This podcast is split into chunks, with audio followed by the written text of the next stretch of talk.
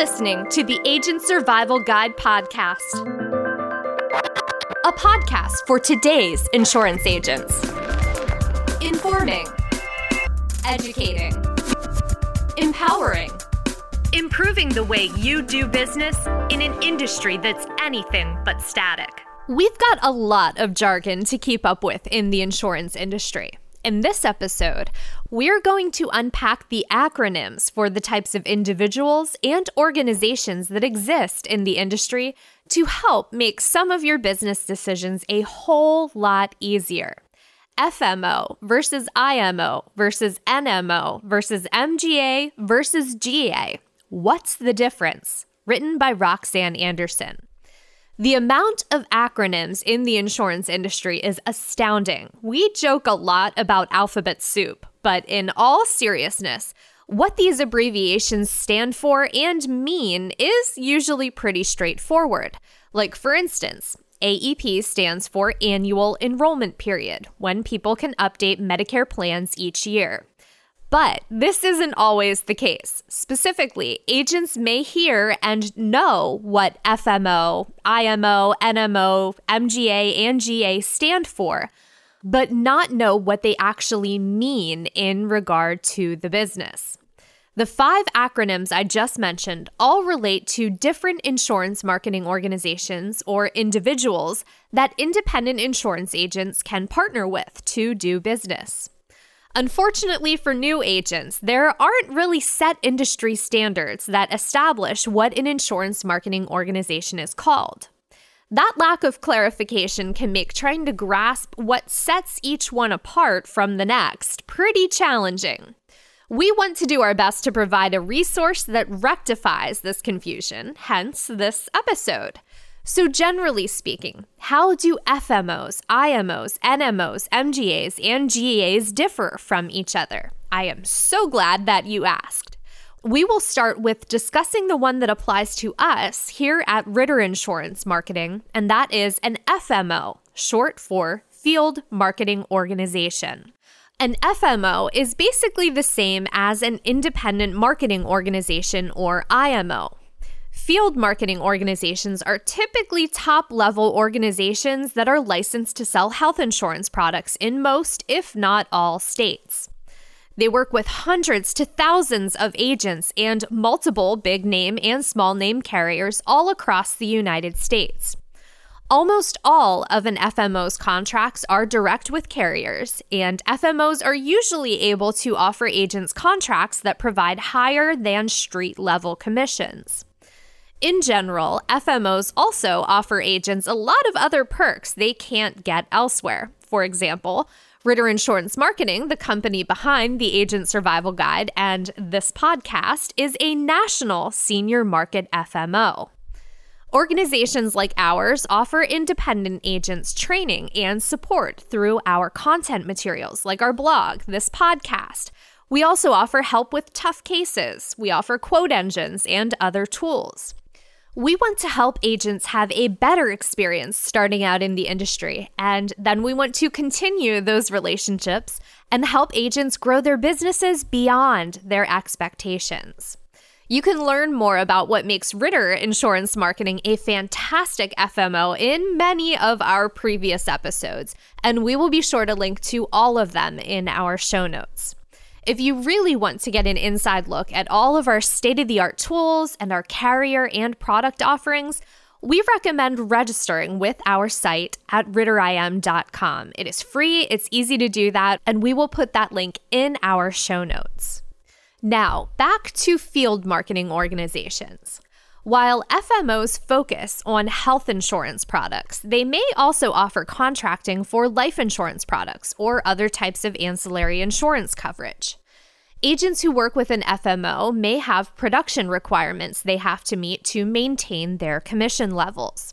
It's also worth noting that agents who partner with an FMO and later wish to leave the organization will have to get a release from the FMO. If you're on the fence when it comes to joining a field marketing organization, as I mentioned earlier, be sure to check out the show notes for episodes that will tell you more. There's a good chance you'll find the answers to your questions in one of those episodes. Now, let's move on to the IMO, or Independent Marketing Organization. An independent marketing organization is basically the same as an FMO. Some agents believe FMOs tend to focus more on health insurance products, while IMOs tend to focus on life insurance products, but this isn't always the case. IMOs are sometimes a little smaller than FMOs and may not be able to pay agents as much in commission as some FMOs. Like field marketing organizations, independent marketing organizations tend to be licensed to sell multiple carrier products in multiple states. They work with hundreds to thousands of agents and also usually offer those agents valuable training and support. Next on our list, the NMO, short for National Marketing Office. When it comes to national marketing offices, or NMOs, Think of them as a category that FMOs and IMOs fall under if they are national.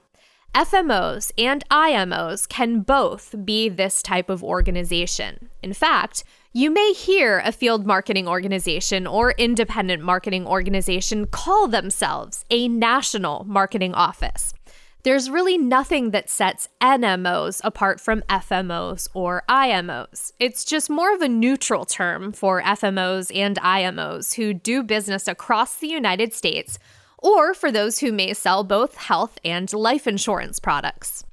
That brings us to managing general agents, more commonly referred to as MGA. Managing general agents may partner with FMOs, IMOs, or NMOs, though typically as a downline of those top of hierarchy organizations. They also have their own downline agents who they help with their businesses. MGAs earn more commission than a general agent, but less than an FMO, IMO, or NMO. They oftentimes have to reach and maintain certain production requirements to keep their status as an MGA. These requirements can vary from one FMO, IMO, or NMO to another, and even from one carrier to another. The MGA term is more widely recognized with life agencies. And to add to the alphabet soup that we're already several spoonfuls into, some MGAs may call themselves brokerage general agencies or BGAs, which is also a common term on the life insurance side of business. Sometimes MGA or BGA can be a top level contract. In fact, the MGA or BGA contract is the top contract offered by life insurance carriers. Good MGAs and BGAs will provide their downline agents training and support, even as much as an FMO, IMO, or NMO. That brings us to the last acronym on our list, GA. And no, that does not stand for Georgia here, it stands for General Agents. General agents may contract under an FMO, IMO, NMO, or MGA. This contract typically allows them to have their own sub agents and likely has production requirements that the agent needs to meet to maintain their status as a GA.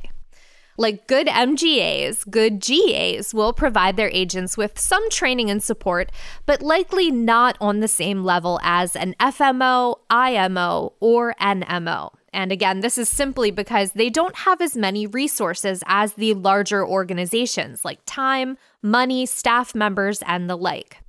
While the line between some of the different types of insurance marketing organizations out there may still be a bit blurry, there is a reason for that, and we mentioned it at the beginning of this episode. There aren't really any set standards for categorizing these marketing organizations. That said, if you haven't noticed, there is definitely a hierarchy to the different marketing organizations and entities out there. This hierarchy tends to go from the top down FMO, IMO, NMO, MGA, BGA, GA, and then writing agents. Now, of course, there may be more sublevels, but these are the general categories, so you get the gist. And for the most part, the higher up this ladder you go, the more commissions you tend to get. But definitely don't discount the smaller organizations for that reason alone. When it comes down to it, picking a marketing organization to partner with should be like picking the bank you do business with. You want someone who you like and who you trust, someone who can do their part that's needed for both of you to succeed, and someone who you enjoy working with. The rest doesn't really matter so much as far as we're concerned.